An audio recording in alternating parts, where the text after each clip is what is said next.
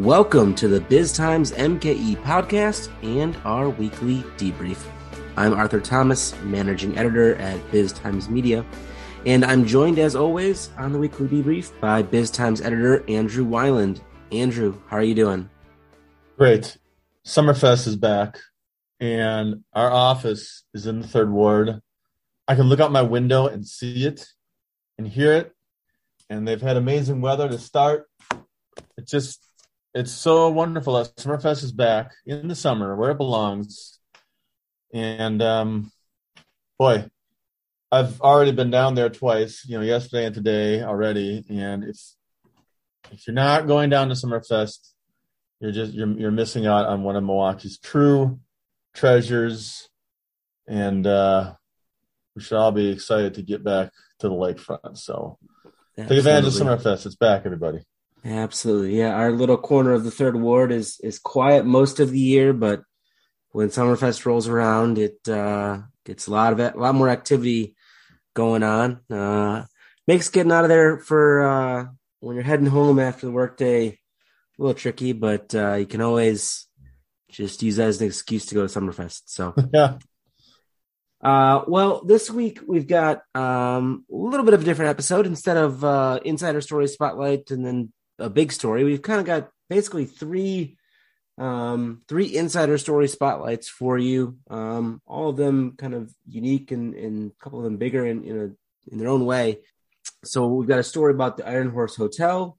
Um, we've got a story about power uh, utility companies in Wisconsin, and we've got a story about the economy. So we'll take kind of each of those one by one. But before we do, uh, I want to take a moment to highlight uh, those of you who are Biz Times insiders, um, and thank you for your support. Um, it really does help make our work possible, and we really do appreciate it. Um, insiders get access to all of our stories on our website, uh, discounted event admission, and some other benefits. Uh, so if you are not an insider, please consider it. It's a chance for you to support support local journalism. We're a uh, family owned, locally owned company. Um, and like I said, it makes our work possible. So go to biztimes.com, click on the subscribe button, and the equivalent of $8 a month will get you those benefits. So uh, let's dive into this. Andrew, the uh, this Iron Horse Hotel story that we did today. Um, what do you find? What was interesting about? It, do you think? Well, it's a unique opportunity. You know, unfortunately, the Iron Horse um, is going through a bankruptcy reorganization situation.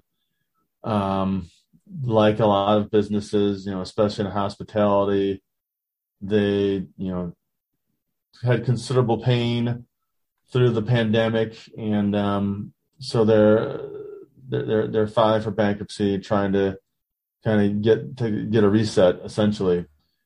And as, as part of that, they have to disclose things and it's a unique opportunity for the public really to take a peek inside of what goes on at a business like that.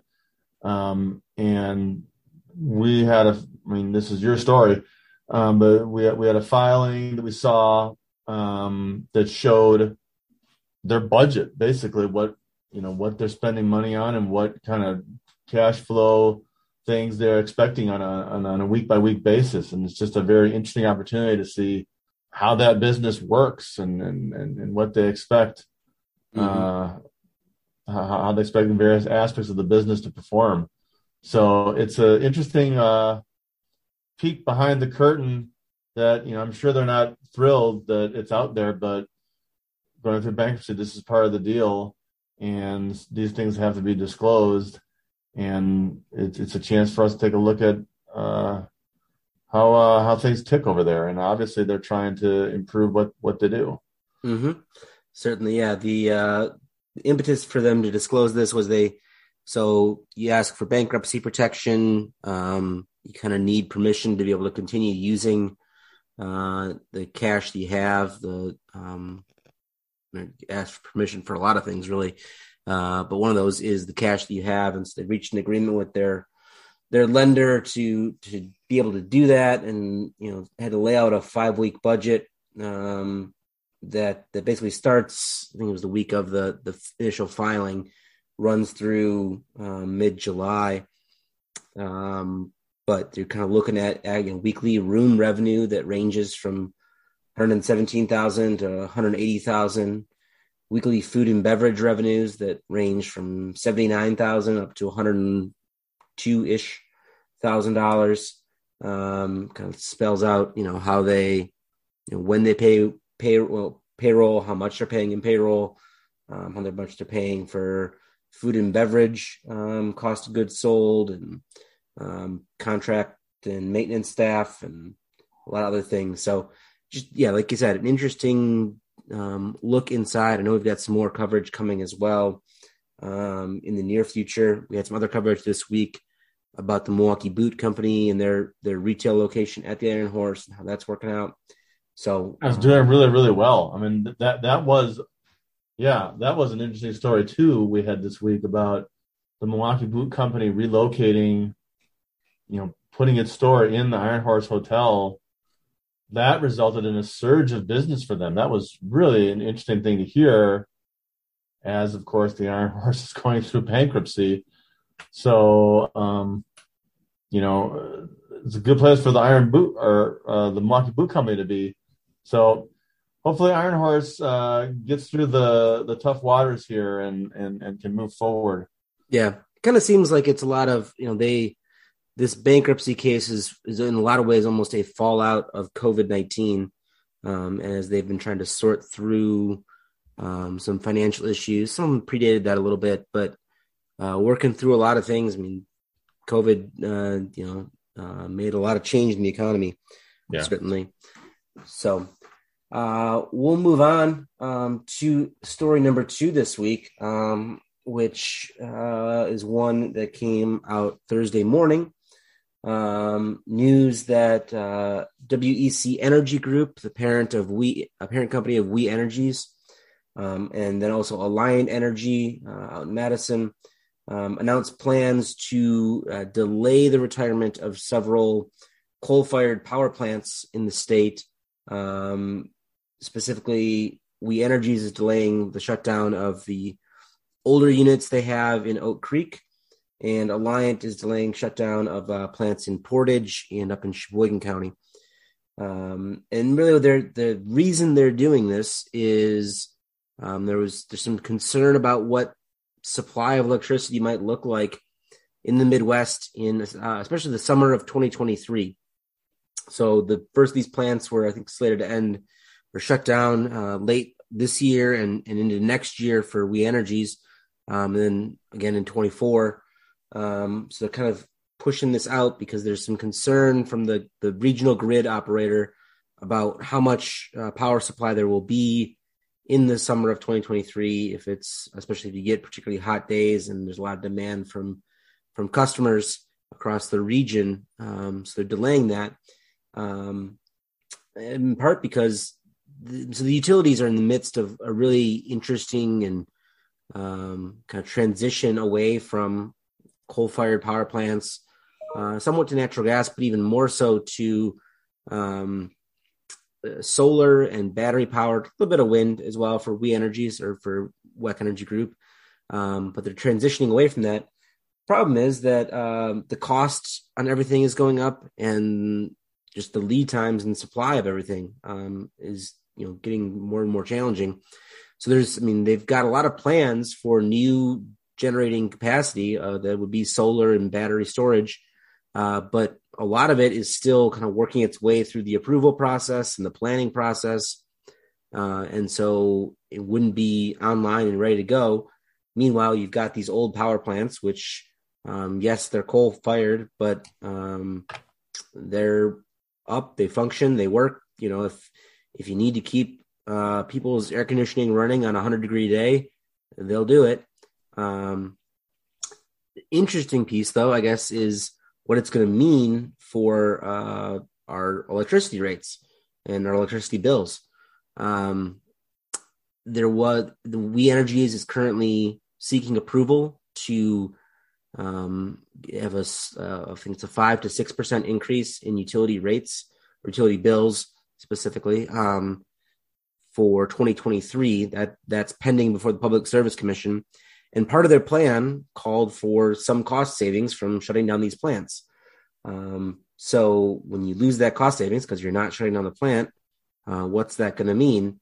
Um, the securities filings from the, the company said we don't expect any major capital investment needed to keep these plants running. So that's good, but you're also not saving the operations and maintenance costs that you otherwise wouldn't have to undertake. Um, for their part, the company said we don't expect this is going to change our filing in any way.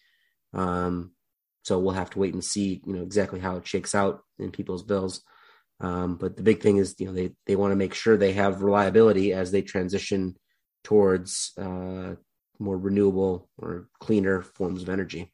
Yeah, I, I, what's interesting about all this to me is, you know, the, the continued push um, to move away from fossil fuels, and I, you know, a, a debate that continues as far as climate change and all of that. You know, I, I think it's very clear that for the survival of the planet and the human race that we need to move away from the use of fossil fuels.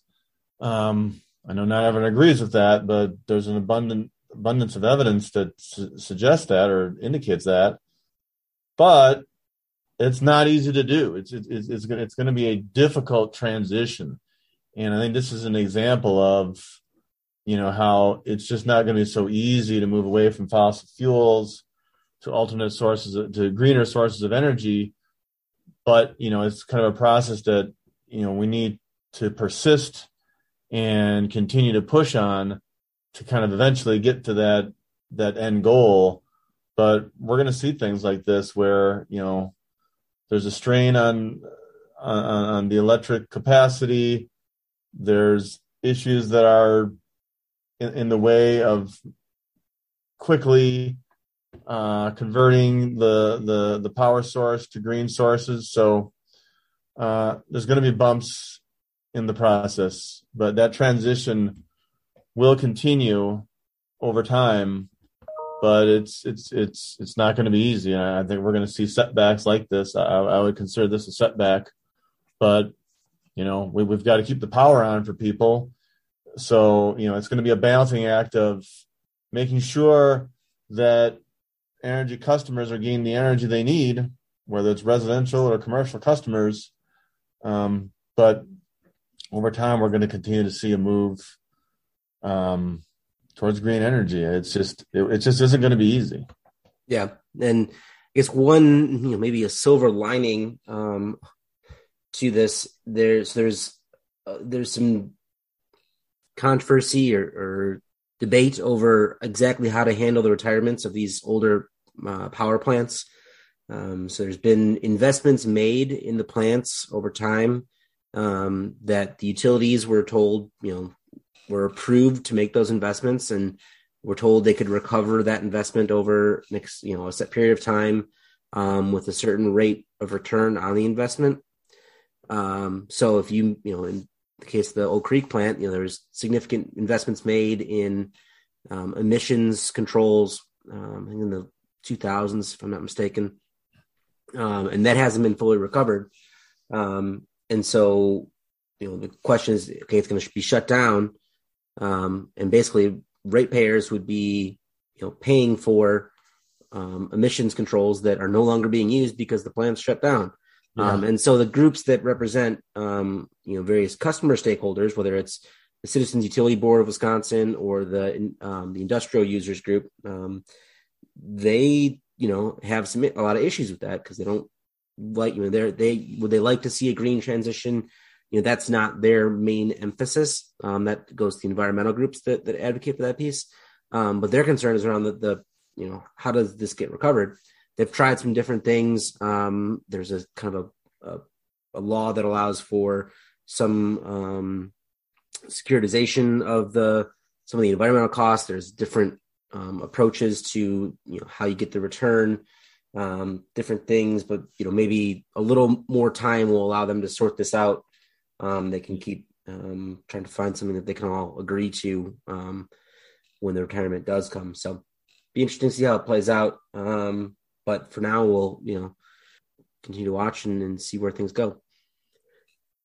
I guess one uh, transitioning. Um, one of the things that that was an issue in with this um, the environment, the power plant story we were just talking about is the rising cost of everything. Um, as Tom Content from the the Citizens Utility Board told me, this process got bumpier because of the run up in price of well everything, and inflation, you know, is is kind of everywhere now. Um, and you you know keep seeing it come in. You think maybe it's it's peaked, and then the number goes a little higher.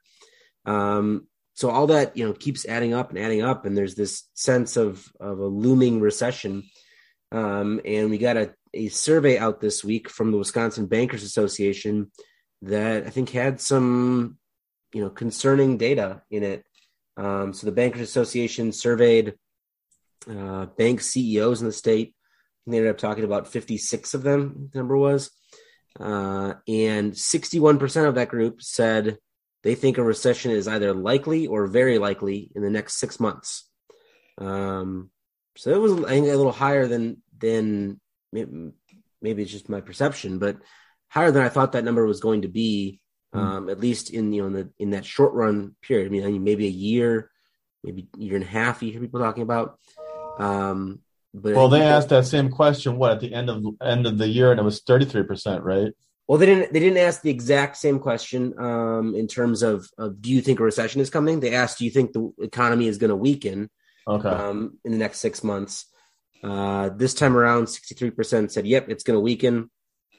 And uh, back in December, it was I think yeah, 33, 39. Uh, actually, no, fifteen. In December, it was fifteen. A year ago, it was uh, thirty nine percent. So they asked, "Do you think it's going to get better, stay the same, or weaken?" um, and you know big uptick there. Uh, so this this picture of you know the banks CEOs in the state kind of really souring on the outlook for the economy um, is kind of concerning. And if you looked across their business lines, um, they their outlook for the next six months in those in whether it's business lending, commercial real estate, residential real estate, all you know weakening pictures um, of the economy. They also um, asked, uh, they hadn't asked this previously, but they asked, do you expect um, inflation? What's go- what do you expect for inflation? Do you, it's going to rise, fall? Said the same. Fifty percent said inflation is going to rise over the next six months, which we're already at a pretty high level. Yeah. So add all that up, and it's a bit of a worrying picture for the economy um, which you know a little interesting. I, I, I did a story a couple weeks ago talking to a number of bank executives and asking them specifically about business lending and what they saw, and I got a much rosier picture. Um, and granted, I was that was a small sample size of you know a handful of banking executives um, where they were feeling their customers were still optimistic, dealing with challenges, but still not you know um, prepping for a recession. It didn't seem. Um, so it's kind of a maybe that's part of why I was a little surprised to see that 60% number um, in terms of expecting a recession in the next six months. Yeah, well, uh, the thing is, I, I, listening to bankers, you know, I think they're a very good indicator, a good leading indicator of the economy.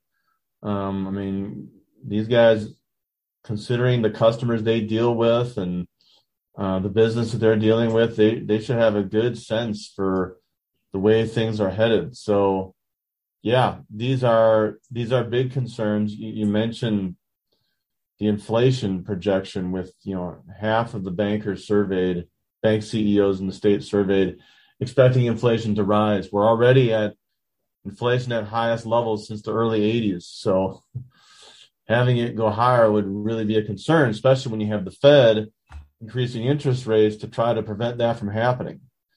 And if they're going to be increasing interest rates we're still going to be seeing higher inflation, that is very, very alarming.